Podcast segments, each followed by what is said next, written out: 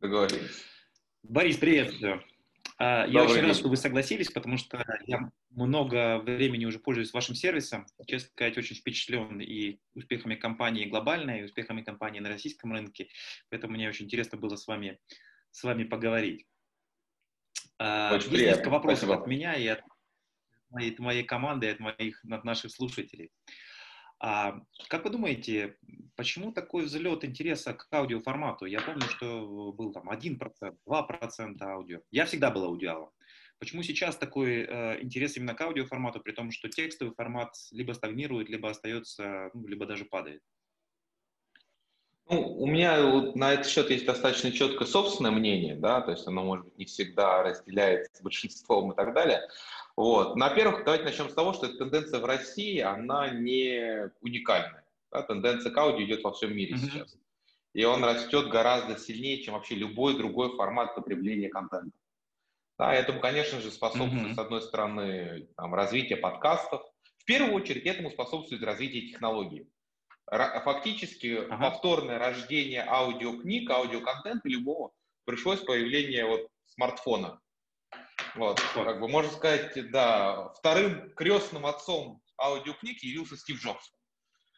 Как это не звучит парадоксально, ну, не то что парадоксально, как, скорее всего, он очень многим э, открыл, а, контент-мейкерам открыл дорогу. Вот, а во-вторых, э, аудио не имеет каких-либо серьезных конкурентов. С какой точки зрения я это имею в виду? Потому что вот когда вы читаете книгу, вы читаете электронную книгу, неважно какую, вы находитесь в статическом положении, в статике. И у вас куча соблазнов. Порыться в телефоне, посмотреть сериал, посмотреть телевизор, э, интернет, э, все что угодно. Да? Когда вы слушаете аудио, у вас нет конкурентов. Почему? Потому что вы всегда это делаете параллельно с чем-то. Потому что вы параллельно с аудио занимаетесь спортом вы куда-то идете, вы находитесь в движении, едете в машине, едете в метро, едете в автобусе, бегаете, гуляете с собакой. Вот мой день с аудио начинается. Я с утра 40 минут гуляю с собакой, я слушаю аудиокниги. Я обязательно вечером гуляю с собакой, 40 минут слушаю аудиокниги. Я еду на машине на работу, час я слушаю аудиокниги. Я еду на машине с работы, час я слушаю аудиокниги. Я бегаю час, я слушаю mm-hmm. аудиокниги. То есть, как бы, Ау, аудиокнига не забирает время от, ни от каких других действий. У нас даже такой э, слоган Согласен, внутри компании да. корпоративный double your time фактически. Ага. Ты делаешь два действия одновременно. Время. Да, и, и, а, а текущий огромный тренд на саморазвитие, он еще больше способствует развитию аудиокниг. Угу. Тем более продолжается Согласен. проникновение смартфонов. То есть смартфоны до сих пор в России как бы я не помню уже день, но пару лет назад цифра была большой, но не такой, что прям удивляешь. 65% было проникновение смартфонов в России. Примерно такая цифра была. То есть сейчас, наверное, уже выше, в районе 75-80% проникновения смартфонов. Это еще больше стимулирует потребление аудио. Хороший интернет. Опять покрытие 70% было в России. Сейчас, наверное, уже. И это тоже дополнительный драйвер роста прослушивания аудио. То есть впереди, на самом деле, достаточно еще большой путь. Да, я согласен с вами, небольшой комментарий, но мы тоже видим по смарт-тренинге, у нас рост аудио, у нас потребление в штуках аудио, прослушивание больше, чем прочитывание уже. И мы видим, что это произошло за последние несколько лет. Интересно, что есть тенденция глобальная, что YouTube не смотрят, а слушают. Я тоже YouTube слушаю, я да. подписка Prime, иногда я скачиваю что-нибудь себе, чтобы на велосипеде, когда я еду там, в бассейн или куда-то еще, чтобы я это послушал. Интересно. Ну, а если поговорить про, про Storyteller, Сколько у вас сейчас наименований в библиотеке? Ох, если всего по всем наименованиям посмотреть, то в районе 255-260 тысяч книг. Именно тысяч, в российском... Наименование. Тысяч наименований в российской библиотеке. Не, это не только на русском языке, это на английском языке. А в основном, конечно же, на английском языке. Да, то есть, потому что это как бы рынок, ну, с точки зрения производства гораздо больше, чем российский. Mm-hmm. Ну и российский а рынок примерно ну, российский, э, русский э, аудиорынок примерно это 18 тысяч наименований. 18 тысяч наименований. Русский сегмент, да. То есть это все существующие практически, ну, все нельзя сказать, 95% всех существующих на сегодня день произведений. Ну, это больш, больш, большой объем, но при этом, на самом деле, 18 тысяч, вы говорите, из них там тот же самый Smart Reading занимает 600 плюс, то есть у нас есть по меньшей мере 600 плюс. Да, 600, наверное, так и есть. То есть такой уже значимый, значимый процент. А как часто вы обновляете, как часто у вас добавляется э, аудиоконтент, которого нет? То есть сколько через год будет, как вы сами оцениваете? Ну, тут есть два фактора. С одной стороны, выпадение и окончание прав каких-то книг, да, то есть он э, естественным образом уменьшается. С другой стороны, постоянно записывают. Вот э, если в 2017 году э, рынок прибавил 1700 книг за год, mm-hmm. то в 2020 году, по моим оценкам, добавится уже порядка 4000 наименований Ого. каталога. Серьезно. Знаете, вот важный вопрос. Вот в свое время Amazon уже, наверное, лет шесть назад больше заплатил self-паблишерам, то есть тем людям, которые сами опубликовали свои книги, чем тем, кто ну, профессиональным издателям. И есть же такая в Амазоне модель, когда ты можешь выложить и свою аудиокнигу, если ты ее сам записал да. в профессиональной студии. В Storytel есть ли возможность, если я написал книгу и записал ее в аудиоформате, можно ли ее к вам выложить? Ну, мы совсем недавно открыли такой э, портал, называется Storytel Hub он как раз ровно для этого и предназначен, когда любой подкастер, либо автор, издавший книгу или записавший книгу, может у нас выложить ее.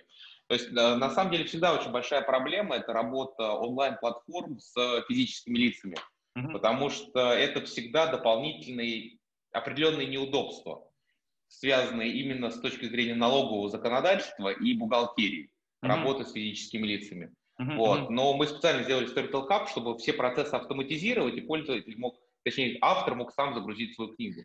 Ну, смотрите, вот. мы сейчас записываем подкасты, и мы выкладываем подкасты в Яндекс Музыке, Spotify, но как-то мы пока не можем выложить у вас. А у вас есть российские авторы, которые уже выложили что-то? Именно российские, на русском Знаете, языке? мы запустились в июле, uh-huh. и у нас за вот фактически полтора месяца почти uh-huh. 250 авторов уже выложилось. И на, на сегодняшний языке? день, на русском языке, и на сегодняшний день, э, вот по итогам августа, а, объем прослушивания этих авторов составил примерно 2% от общего объема прослушивания всех книг.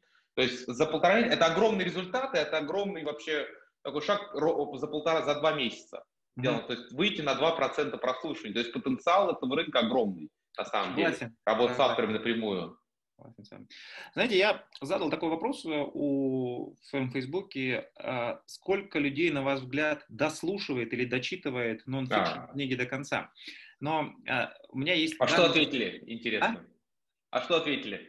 пользователи? Там было разные, разные данные от 3% до 50%. По-моему, выше, выше 50% mm. там было несколько людей, которые сказали, что я все, что я покупаю, я все дослушиваю либо дочитываю, но это скорее исключение. Да. А, как вы можете ли сказать, сколько реально людей в разных жанрах дочит, ну, дослушивает до конца э, ваши, ну, то, что у вас есть ваш каталог? Да, да, да. Вы знаете, там даже интересно, я специально даже, вот мы с вами предварительно разговаривали, что вот такой вопрос будет, и я специально даже посмотрел. Да, э, очень интересные на самом деле получились данные, на самом деле. Э, самая прослушиваемая и дослушиваемая категория – это фантастика. Mm-hmm. 54% дослушивают книги по фантастике. 54% дослушивают. На втором месте идут детективы. 50% дослушивают. На третьем месте любовные романы. 47% человек дослушивают книги. Но а, более 70% прослушивают примерно четверть книги. То есть более 70%. Конечно же, вот, это важные цифры, да. очень, очень, очень интересные цифры. А угу. по нон-фикшн литературе, если у вас такое вот, э, такая же цифра, выделяете в отдельную категорию? Выделяю. На самом деле э, меня расстроила немного цифра. А, порядка 27-30% дослушивают нон-фикшн книги. 26-27%. Но это значительно выше, например, на курсере курсы проходят 3-5% до конца людей. Конечно, это значительно mm. больше усилий требует курсы, но 25, 20, 26, 27% это, мне кажется, неплохой процент. Ну вот, допустим, самую хорошую книгу, ну не самую хорошую, самая дослушиваемая книга получилась в среднем, это э, «Богатый папа, бедный папа» Киосаки. Угу. Больше 40% людей дослушивают ее до конца. Угу. А по самой у вас есть, кстати, ваша внутренняя статистика? Вы знаете, нет, по Summary отдельно ее не выделяли, но Summary э, ситуация на самом деле гораздо проще с какой точки зрения, потому что она короткий формат потребления, короткая, и uh-huh. э, там процент дослушивания в, в коротком контенте в среднем выше. Uh-huh. То есть это уже надо смотреть книги до 30-40 минут, в среднем прослушивают гораздо, дослушивают гораздо лучше. Uh-huh. Там процент сильно выше 50. Uh-huh. Интересно. Мы тоже видим, что на самом деле прослушивают больше людей, даже чем прочитывает у нас. Процент прослушивания выше, чем процент прочитывания. Я поделюсь лайфхаком. Мы когда с семьей куда-нибудь ездим, в длинную поездку, мы скачиваем и прослушиваем. Наша дочь послушала Самари на книгу, как говорит, с ребенком так, что он слушал, говорит, я сама хочу теперь всю, всю эту книгу прочитать. Но на самом деле это, кстати, вот удивительно, самая большая претензия к нам с точки зрения Самари – Угу. Я прослушал, хочу полную книгу, а ее нету. Потому угу. что у вас достаточно много саммари, которых не имеют перевода на русский язык, в угу. частности. И они говорят, а где книга-то сама? Угу. Нету. Есть саммари. Но это, кстати, тоже интересный вопрос. А почему вот некоторых книг, то есть я понимаю, что вы не со всеми правообладателями пока работаете, то есть, например, то же самый близкий мне сегмент с Альпиной вы работаете, а с Мифом не работаете. То есть это пока вопрос взаимоотношений с правообладателем, вы никак не можете договориться о, ну, какой-то распределении э, гонораров, я бы сказал так. Нет, у МИФа идеологическое соображение, они не дают книги в подписку. Тут mm-hmm. как бы тут какой-то тайны из этого делать не имеет mm-hmm. смысла. Они насколько я понимаю, они переживают, или у них есть четкое представление, что из-за этого у них ухудшится корпоративное предложение. Mm. Корпоративное предложение, из-за этого их могут почему-то не взять а, корпоративные клиенты. Ну, как у меня сложилось впечатление после моего общения я Своими. понял. Может быть, я чего-то не так понимаю. Да, но мы, не секрет, мы же мы, начинали с того, что мы продавали только через приложение. Потом мы договорились с вами, и наш аудиоконтент есть у вас. У нас есть еще в Яндексе. Потом мы начали продавать поштучно в Литрейсе, на Озоне и сейчас на Wildberries. Мы не видим падения э, продаж поштучно или падения продаж в нашем каталоге, в нашем приложении, при том, что мы появляемся у вас. При этом я вижу обратную историю, что те люди, которые послушали у вас, они узнают о нас, как те люди, которые никогда нас не знали. То есть вы для нас являетесь таким паровозом, то есть у вас Рекламно. значительно большая аудитория, которая слушает, например, fiction и заодно хочет послушать нон-фикшн. Поэтому я очень доволен нашим сотрудничеством. И ну, кажется, там впереди, Мы тоже. кажется, впереди еще много-много интересных идей. У меня еще несколько еще вопросов есть. Знаете, вопрос по YouTube у меня тоже, раз мы платформу проходим. Я удивляюсь, Давайте. что в YouTube, в YouTube очень много бесплатных аудиокниг того же Пелевина. Весь Пелевин есть бесплатно выложенный в YouTube. А вы понимаете, какая политика? То есть в чем, почему, кто это выкладывает, почему это выкладывает, почему вы или там не боретесь с YouTube, чтобы они убрали его? Ну, э, для того, чтобы бороться, допустим, с тем же Пелевиным, нужно иметь, ну, не с Пелевиным не бороться, а бороться, бороться с, пиратами. За Пелевина, да, с пиратами, да. Тут нужно иметь права на Пелевина а, изначально для того, чтобы предъявлять какие-либо претензии. А почему выкладывают? Ну, это достаточно понятно, монетизация на рекламе. То есть mm-hmm. выкладывают популярный какой-то контент для того, чтобы было максимальное количество просмотров и монетизация. Здесь. Понятно. Ну, понятно. Мотивация а, пиратов понятна. Ну да, мотивация там абсолютно понятна. И кто это выкладывает, чаще всего физические лица, которые вот, ну как бы э, либо чтобы заработать, ну, бывают и идеологические, которые считают, что контент должен быть бесплатен. Uh-huh. То есть это тоже абсолютно понятная история. Я на самом деле не могу сказать, что я сильно такой апологет острой, такой острой борьбы с пиратами. Uh-huh. Да? Почему? Потому что все, что могло произойти э, с точки зрения влияния рынка пиратов на легальный рынок, уже произошло. Знаете, как как бы все будущие события уже заложены сегодня в цене. Вот. Поэтому э, пираты во многом сегодня даже э, являются таким источником... Да, нет, источником даже будущих пользователей, э, э, потребителей легального контента. Потому mm-hmm. что очень многие, как бы начав с пиратов, переключаются на а, легальный контент, потому что просто удобней. Конечно, и удобнее. взрослеет аудитория. Конечно, идеологических, которые э, писатель должен быть голодным, чтобы писать хорошо, мы не победим. Ну, то есть это невозможно. Они никогда не перестанут потреблять бесплатно. Даже если не будет пиратского контента бесплатного, они не станут потреблять легальный.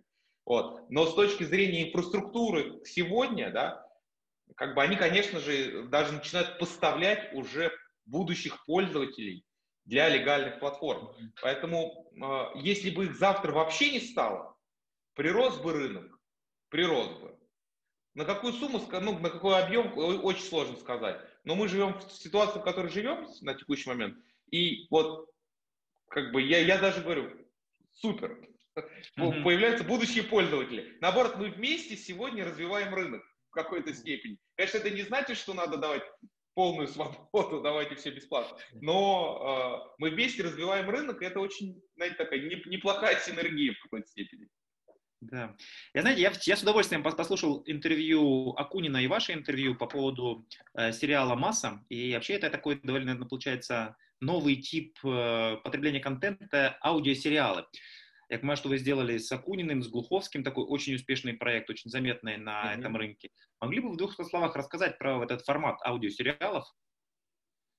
Да, конечно. На самом деле это такой очень... А, там существуют очень простые правила, как, как любые сериальные. А аудио, он просто отличается способом восприятия, mm-hmm. потребления. Как бы при сериале что должно быть? Должно быть много экшена, много mm-hmm. диалогов, да, а, такой а, постоянный саспенс, чтобы тебе было интересно слушать дальше. То есть каждая серия должна заканчиваться каким-то крючком на следующую серию, чтобы можно было переходить. Да, и вот как бы Дмитрий, сотрудничество с Дмитрием Глуховским, это был наш самый первый вот именно российский опыт создания аудиосериала. Mm-hmm. Вот, а, а, Акунин, Борис Акунин, это вот в этом году это уже вот развитие этого опыта. У нас, конечно же, появилось достаточно много таких вот собственных э, сериалов, которые мы ну, внутри придумываем, производим и так далее. Но вот с таких вот больших заметных проектов вот был Дмитрий Глуховский, Борис Акунин. Вот в этом году у нас также мы планируем выпустим новую книгу сериала Алексея Иванова. О, я с большим уважением отношусь к этому автору. Так что здорово, что вы выпускаете с нетерпением, буду ждать. Я правильно понимаю, что у вас получается, что вы и платформа, и сами создаете контент? Ну, то есть, э, ну как, вы работаете, привлекаете авторов, договариваетесь с ними, то есть у вас есть авторский, условный отдел, который работает да. с авторами. То есть у вас, получается, ну, вы да. не только платформа, но и создатель контента. Ну, в какой-то степени да. То есть, конечно же, для нас это не основное наше направление – создавать контент. То есть, когда мы создаем контент, мы всегда решаем несколько задач. Uh-huh. То есть, задача номер один, маркетинговая. То есть, нечего скрывать, когда мы сотрудничаем с суперуспешным, популярным писателем или э, любым иным производителем контента, uh-huh. то э, естественным образом мы становимся более заметны на рынке как платформа. И к нам идут на нашу платформу регистрируются пользователи, как на новую книгу Бориса Акунина, как бы и они приходят к нам. Потому что вот книга Бориса Акунина «Просто масса» вышла в аудиоформате на нашей платформе а, в самом начале только у нас. Mm-hmm. Такой эксклюзивный контент. То же самое, как и пост Дмитрия Куховского в течение mm-hmm. длительного времени был, только, только находился только на нашей платформе. Совершенно верно. Mm-hmm. Это маркетинговый инструмент. Второй момент. Мы а, все-таки, как вы правильно сказали, платформа. И у нас мы видим, э, какой тип контента у нас потребляется, какой, в каком контенте есть потребность. Угу. И уже имея эту информацию, мы можем предположить, да, э, что нужно еще создать, сделать, какой контент произвести, какой будет контент не хватает, какой будет интересен нашим слушателям. И э, это вторая такая, мы решаем вторую задачу, мы понимаем, что нам нужно, допустим, в фантастике нам нужно больше контента. Мы смотрим, что есть такой поджанр фантастики, называется литр ПГ. Ага. Хорошо потребляет, 90% всех пользователей уже прослушали весь контент в этом жанре. Ага. Мы такие, понятно, больше контента не производит, нам надо самим производить контент, Сказать. чтобы пользователям было интересно с нами оставаться. Ага. Вот. И, э, конечно же, мы к этому тоже подходим. В детективах, допустим, никогда не бывает мало их с огромным удовольствием потребляют качественные детективы. То есть их должно быть больше, и мы подходим к тому, что еще больше должно быть детективов. Да, то есть у вас уникальная ситуация, у вас есть такое big data, то есть что люди потребляют, и исходя из этого вы можете сказать, слушайте, действительно не хватает фантастики, давайте закажем еще вот э, сериал по фантастике. Угу. Да, так и есть. Так и есть. Мы примерно вот так вот подходим с точки зрения принятия решений, в том числе и инвестиционных. То есть любой проект это такой венчурная инвестиция. Может выстрелить, может не выстрелить. Да, да, это интересно. Ну вот интересно, сейчас вот вышел новый Пелевин, я купил его, они, он не продается, у вас нет в подписке, его можно Да, нет. К сожалению, к сожалению, ну, это мое субъективное мнение, это была это довольно проходная книга Пелевина. Вот. Но он как раз один из таких авторов, у которых есть э, своя аудитория, как называется, очень... Важнейшая, да. Аудитория. То есть выходит новый Пелевин, я читаю. Выходит новая, новая Улицкая, я читаю. Выходит то же самое новый Иванов, я его обязательно, обязательно читаю. Просто для авторов сейчас тоже получается такая... Они ищут модель монетизации своих знаний. То, что я вижу, то, что тот же самый Акунин говорил, что для него впервые а количество людей, которые в электронном виде послушали или прочитали его, превзошло количество людей, которые прочитали его на, на бумаге. И это, мне кажется, такая, такой неизбежный тренд. Он, конечно, был усилен пандемией, но... Сто процентов, да. У вас очень хорошее предложение для авторов в этой связи. А если вы в двух словах еще расскажете про другой тип аудиоконтента, который у вас есть. Я знаю, что у вас есть медитации, у вас есть э, подкасты, у вас есть вот аудиосериалы. А вот Буду благодарен, если расскажете про новые типы контента, о которых мы, может быть, люди больше не, не знаем. Вы знаете, очень, на самом деле, очень такой, не то чтобы э, болезненный, но очень актуальный вопрос э, с какой точки зрения, потому что подкасты – это еще один э, путь, как, э, через который э, люди присоединяются к такому аудиопотреблению. Это очень важно.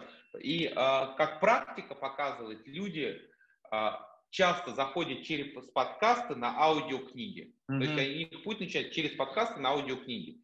И mm-hmm. понимая такой вот, и видя такую тенденцию, мы тоже стали заниматься подкастом. С одной стороны, мы их добавляем уже существующие подкасты, с другой стороны, мы начали производить собственные, исходя из той же самой логики. Mm-hmm. Понимаем, что какая-то ниша не закрыта, где требуется больше, и мы в этой нише заказываем производство подкастов.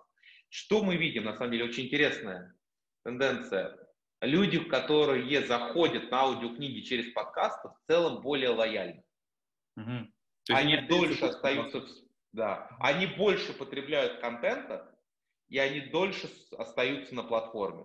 Угу. То есть это вот полностью объяснить эту тенденцию достаточно сложно. То есть почему это происходит, может только догадки быть какие-то. Но а, люди, которые зашли не с книг, а именно с подкастов, в целом потребляют аудио больше. Я правильно больше. понимаю, что люди не могут слушать подкасты, если они не являются подписчиками платформы. То есть нет такого, что есть бесплатные Нет, не могут. Они должны быть подписчиками платформы. Но я э, на текущий момент, э, на текущий, давайте я отвечу так, на текущий момент не могут. Да. Я просто видел такие интересные сделки, когда Spotify подписывает какого-нибудь известного подкастера на, на эксклюзивные да. права, и у них сразу капитализация влетает на несколько миллиардов долларов, просто потому что, ну, условный Джон Смит, который очень популярен в Америке, сказал, что я теперь буду только на Spotify. А в России вы как-то смотрели, кто самый популярный подкастер? А, ну, есть целая такая... Выделить какого-то отдельного подкастера невозможно, Угу. Да, просто вот таких вот лидеров прям э, э нету. Угу. Есть э, достаточно много популярных, допустим, э, подкаст называется «Трасса», да, угу.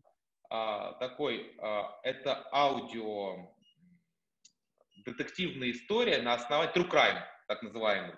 То есть маньяк убивал людей и сделан целый сериал в виде подкаста о расследованиях, такой художественный с элементом документалистики. А, отлично сделанный сериал. С, с огромным удовольствием прослушал этот подкаст. Ага. А, и он является одним из самых прослушиваемых на территории России подкастов, на самом деле, сегодня. Там а, тоже в лидерах по прослушиваниям подкасты «Медузы». Очень здорово. Есть такая, такой подкаст «Норма». Угу. Тоже очень а, один из лидеров прослушивания в российском сегменте. Но вот так, чтобы есть какие-то ну, их нельзя сказать, что у них там миллионные или там неограниченное количество фанатов или подписчиков.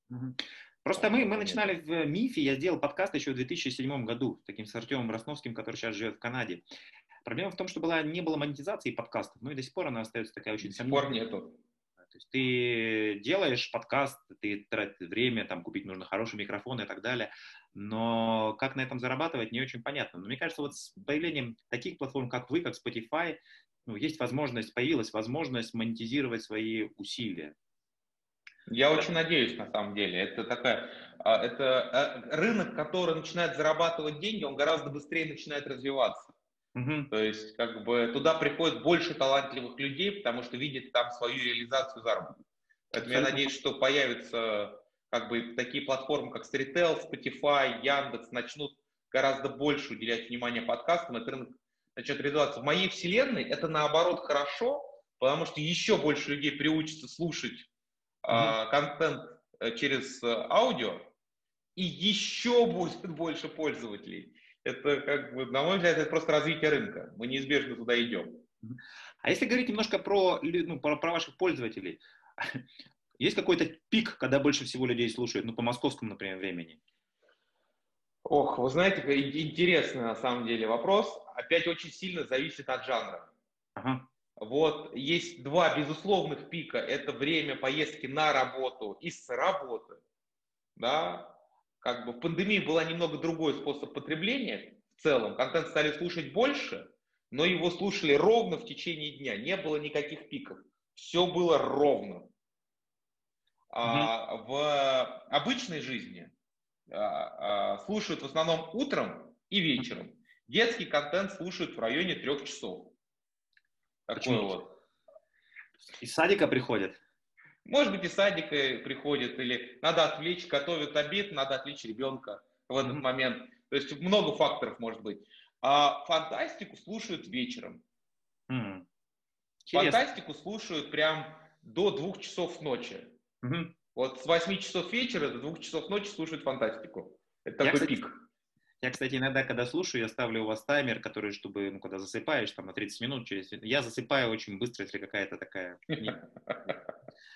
Но у вас есть, так понимаю, все-таки помимо книг, у вас есть подкасты, у вас есть какие-то вот такие специальные звуки природы, медитация, вот что, что из нового контента, расскажите из интересного, что развивается. Вы знаете, а, вот у нас пошел достаточно сильный запрос, а, до пандемии у нас был достаточно сильный запрос на звуки, которые позволяют засыпать mm-hmm. от наших пользователей. То есть, собственно, мы и стали включать этот контент. С одной стороны медитация, а с другой стороны просто звуки, позволяющие засыпать, вплоть до белого шума, mm-hmm. который действительно гасит другие звуки вокруг. А во время пандемии пошел запрос на осознанность. На осознанность и на такое умиротворение, то есть как прийти к, к балансу внутри. Uh-huh. И мы стали добавлять уже медитации, то есть это, по крайней мере, текущая наша цель, она не столько на привлечение новых пользователей для, на основе медитации или там а, осознанности, сколько удовлетворение запросов текущих наших пользователей. Да, потому что у нас все-таки приложение не до конца про медитацию, оно технически не готово к тому, чтобы полноценно как бы а, давать возможность заниматься практиками медитационными. Mm-hmm. Вот. Но с точки зрения вот именно пользовательского опыта и пользовательских запросов мы их удовлетворяем. И вот стали добавлять туда именно медитации, э, э, про баланс, про осознанность, как заснуть, как правильно проснуться на самом деле. А, аффирмации достаточно пользуются а, очень неплохо, э, неплохим спросом. Угу. Интересно. Вот знаете, я подписчик еще Audible в, в США, угу. И вот у них есть такой доступ к summary на э, Wall Street Journal, Financial Times. Каждый день они выкладывают там 30, 40, 20, ну, в зависимости от минутные такие угу. аудиодайджесты ведущих американских СМИ. Такой формат, такого формата у вас нету? А, скажу честно, пробовали в свое время и общались с большим количеством э, СМИ, медиа по этому поводу. И тут мы столкнулись с двумя очень такими важными вещами. Первое – это актуальность. Люди, которые едут в машине там, на работу и так далее, они хотят получить самые актуальные mm-hmm. новости и так далее. И тут может быть только одно решение. На тот момент, когда мы общались, такого решения не было. Чтобы успеть вовремя записать это и выложить, должно все равно определенный цикл. Актер должен или чтец, декламатор должен сесть, зачитать, надо это проверить, прогнать, мастеринг сделать, отправить в э, систему загрузки, загрузить, и новость уже не актуальна, он, в принципе, уже в интернете посмотрел. Uh-huh. Или прочитал газету. А, и тогда надо записывать все роботом. Uh-huh. Для того, чтобы просто максимально актуальны. Вот в 6 утра получили, в 6.30 уже выложено. Uh-huh. Обработано и записано роботом. Uh-huh. Просто на тот момент, когда мы на тот момент общались, не было такой технологии. Uh-huh. Сейчас она появилась, мы снова возвращаемся к этому, к этой мысли, да, с точки зрения именно актуальности. Есть лонгриды, когда есть наборы статей, когда мы э, это есть, это мы выкладываем, и это есть у нас в приложении.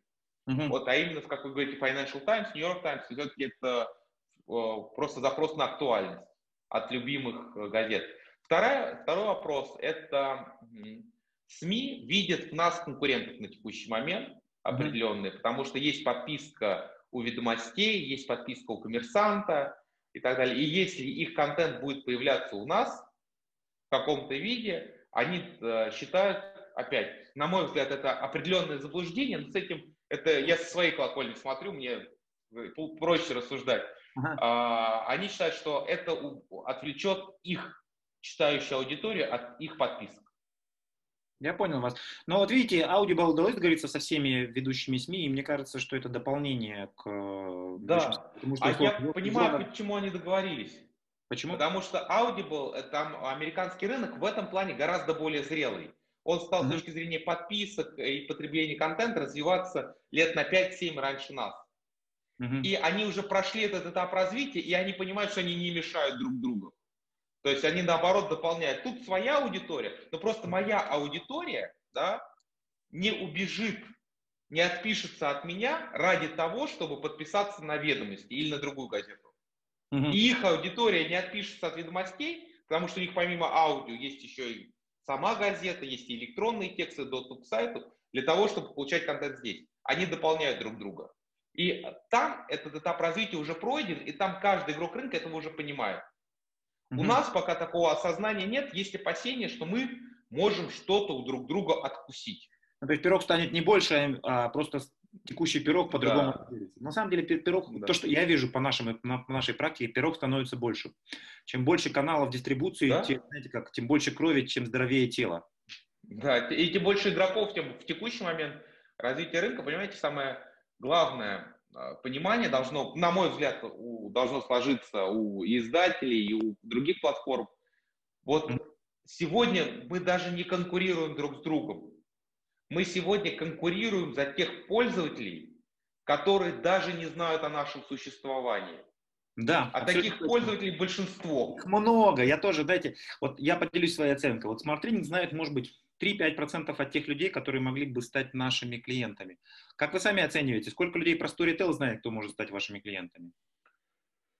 Ох, я оцениваю, знаете, вот у меня есть такая хорошая цифра в голове, я поясню. Вот есть рынки, угу. где аудиоконтент, вот так, подобные сервисы, подобные Storytel, слушают примерно 10% населения. О, это много.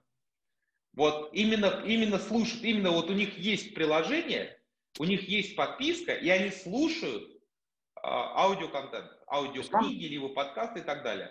Вот я считаю, что потенциальный рынок сегодня в России в горизонте 10 лет это 14-15 миллионов человек. Я бы даже сказал больше, потому что вот у нас много довольно клиентов, которые живут не в России, но слушают на русском языке. То есть у вас наверняка тоже есть это данные по географии. Конечно, конечно. Клиенты из США, я вас подписчик из США, там есть клиенты из Германии или... То есть 15 миллионов клиентов потенциально у вас есть. Это хорошая... В России. Да, это хорошая цифра, но я на самом деле вполне, вполне в нее верю. То есть это такая амбициозная, но достижимая. В, в горизонте 10 лет я почти уверен, что она достижима. Mm-hmm. То есть плюс, конечно, будет способ доступа, а, стоимость и так далее, она будет меняться. Mm-hmm. Конечно же, частично в сторону понижения. Да. Ну, а, кстати, по поводу доступа, у вас какое соотношение а, iOS и Android? Просто у нас оно драматически в сторону iOS, то есть 80% у нас, ну, если, если мы берем через приложение через iOS идет, то только 20% через Android. Ну, э, количество пользователей iOS, конечно, больше, но не настолько. То То есть mm-hmm. у нас на самом деле достаточно ровное количество потребителей а, между и веб-пользователей, и Android-пользователей, и iOS-пользователей. Плюс-минус там 25, 30, 40 процентов вот на всех вот так вот приходится. То есть нас, когда мы запускались, у нас тоже был перекос сильный в сторону iOS. Почему? Потому что а, вот а, изначально там, во-первых, проще рекламироваться было. Рынок был заточен на то, чтобы рекламироваться на iOS, на iOS приложение. Потому что еще 5-7 лет назад в Android платного контента не потребляли. От слова почти совсем. Но за последние года три рынок сильно изменился, и а, Android очень сильно вырос с точки зрения потребления. Он все равно меньше пока, чем mm-hmm. рынок потребителей э, в iOS. Потому что iOS все-таки пользователи в iOS приучали покупать и платить за контент от самого первого дня, как появился iPhone. Mm-hmm. То есть там, не, там ты сразу привязывал карточку, и, и, и по-другому нельзя было никак оплатить. В Android такого не было. Но правила Android тоже меняются, и э, количество потребителей в Android растет. Собственно, на самом деле для нас это, они равнозначные для нас э, по потенциалу рынки. А, допустим, такие страны, как э, Индия или Голландия, так там вообще 80% потребителей это потребители Android. Android. Я понял вас. Но вот тоже интересный вопрос. Я понимаю, что у вас ключевая вся разработка, она в штаб-квартире, вероятно, в Швеции. То есть вы в России... Ну, у нас на три страны, да, она распределена, Швеция, Дания и Финляндия немного. То есть разработки в России нет, то есть вы не программируете в России? Нет. нет. А, а ваша команда в России, так понимаю, в основном занимается, получается, и продвижением, и а, ну, спецпроектами, такие как с Акуниным или Глуховским? Ну, у нас глобально, да, три функции. Это а, маркетинг, производство и работа с, именно с правами. Угу. Ну, конечно, основная функция, конечно, маркетинг. То есть это то, те задачи, которые мы решаем, это продвижение приложения на территории страны. Угу. Ну, я вот, честно сказать, узнал о вас от Дудя, то есть в его передаче. А, вероятно, это есть очень длинный хвост, то есть люди, которые, может, даже не сразу подписались, несколько касаний, то есть вот... Э, конечно. Да. Сложно было с ним работать? Вы знаете, нет от слова совсем. Угу. Не сложно, и ну, а, с точки зрения профессионализма и того, насколько человек, знаете, есть такой правдивый, то есть а, Дудь а, Юрий не рекламирует те вещи, которыми он сам не пользуется. Угу. И прежде чем, когда вот мы приходили знакомиться, первое, что он сказал, покажите приложение, он попользовался какое-то время, он сказал, да, я им буду продолжать пользоваться, Поэтому я готов с вами работать. А, почему, на самом деле, любая интеграция с Дудем, она достаточно хорошо заходит? Потому что пользователи ему верят. Угу. А верят они ему ровно по той причине, потому что он правдив с ними. Он честен, потому что он не рекламирует то, чем он сам не пользуется. Угу. Как бы, и мы даже до сих пор встречаемся с тем, что он иногда пишет у нас э, нашему редактору, «А какую книгу посоветуете почитать, послушать следующую. То есть мне бы хотелось в каком-то направлении очень, очень круто. Редко встречаешь, когда вот настолько, ну, помимо профессионализма э, в своем основном деле, да, встречаешь mm-hmm. такое профессиональное отношение и к рекламодателям, и, и к тому, э, что ты рекламируешь. Я такого, ну, на самом деле для меня это такой уникальный опыт сотрудничество mm-hmm. с этим человеком, вообще с блогерами, там, просто уникальный опыт, когда человек он верит в то, чем он занимается, тем, что он рекламирует, он этим пользуется, он в это верит. Угу. То есть, если он рекламирует машину, он на этой машине и ездит. Есть. То есть, это, да. То есть, если он рекламирует банк, он этим банком и пользуется. Угу. Если он рекламирует сервис бронирования гостиниц, он этим сервисом гостиниц и пользуется. И значит, он начал им пользоваться до этого, проверил, ему понравилось, и только после этого продолжил. То есть это на самом деле вот, ну, огромная, на мой взгляд, это огромная редкость. Я второго такого опыта в своей жизни еще не, не имел mm-hmm. сотрудничеством. Okay. Хорошо. Если что-то важное, что, о чем я хот... забыл спросить у вас, о чем вы хотели рассказать? Подписывайтесь на Storytel. А смотрите, какие это самое важное. Это, это, я, я, опять же, лично рекомендую, потому что я с удовольствием пользуюсь. Storytel есть в моем телефоне, это одно из самых частых используемых приложений. Какие сейчас у вас тарифы есть, расскажите. У нас сейчас пока только один тариф, это безлимит. А, нет, что, господи, совсем забрался. А, нет, у нас а, несколько, конечно, тарифов. Это безлимитный тариф, когда вот, ну, пользователь может слушать все, что угодно. А есть еще семейная подписка, два варианта семейных подписок, то есть на 4 человека и на 6 человек. Mm-hmm. Когда два взрослых, двое детей и три взрослых, трое детей. большая семья. А, ну, большая семья, да. То есть, ну, добавляется бабушка, к примеру, или там, брат, сват, кто-то, кто-нибудь mm-hmm. еще. Кстати, интересный опыт с точки зрения, вот мы заговорили про пиратство, а я хотел вспомнить там интересный опыт, как развивается Spotify во Франции. Mm-hmm. Он сознательно поощряет небольшое пиратство. С какой точки зрения? Он семейную подписку рекламирует для студентов. Mm-hmm. Студенты, там доступ на 5 человек, студенты подписываются, шерят затраты. В принципе, на подписку называется семейной но они специально таргетируют студентов и рекламируют ее в студенческих городках. Угу. Абсолютно специально. Почему? Потому что студент, пользуясь в институте, вырастая, не хочет делиться больше ни с кем своей подпиской. Угу. И, и, и он начинает полноценным подписчиком. Становится полноценным подписчиком. Это очень дешевый способ для них привлечения новых пользователей. Угу. Вот. Это не совет, не руководство к действию, ни в коем случае, конечно. Но, Но в принципе, это тоже вариант потребления. Я правильно понимаю, что у вас есть только месячная подписка, то есть нельзя купить на год подписку или бессрочную подписку? Пока есть, но в сентябре появится возможность купить со скидкой подписку на полгода и на год. На год. Вот мы буквально в сентябре уже запускаем. Понимаете, на самом деле Storytel достаточно старое приложение, то есть мы появились больше 15 лет назад как приложение, не в России. И а, когда у тебя такой э, ну, исторический, да, да, э, и добавление новых функций зачастую занимает чуть больше времени, чем приложения, которые появились только сейчас, с одной стороны. С другой стороны, как только мы встали на рельсы, у нас. разработка работает гораздо быстрее. Вот э, в сентябре буквально у нас появится возможность да, получить годовую подписку со скидкой. Сейчас обсуждаем размер скидки, какой должен быть. А есть возможность подарить подписку? Есть, да, да, есть возможность, конечно, подарить подписку. Вот mm-hmm. на самом деле даже вот э, это очень популярный, я бы даже сказал, подарок у нас. Mm-hmm. А, вот э, э, как происходит? На Новый год у нас прям возникает вал обращений, и мы понимаем, что это прям люди активно дарят друг другу книги.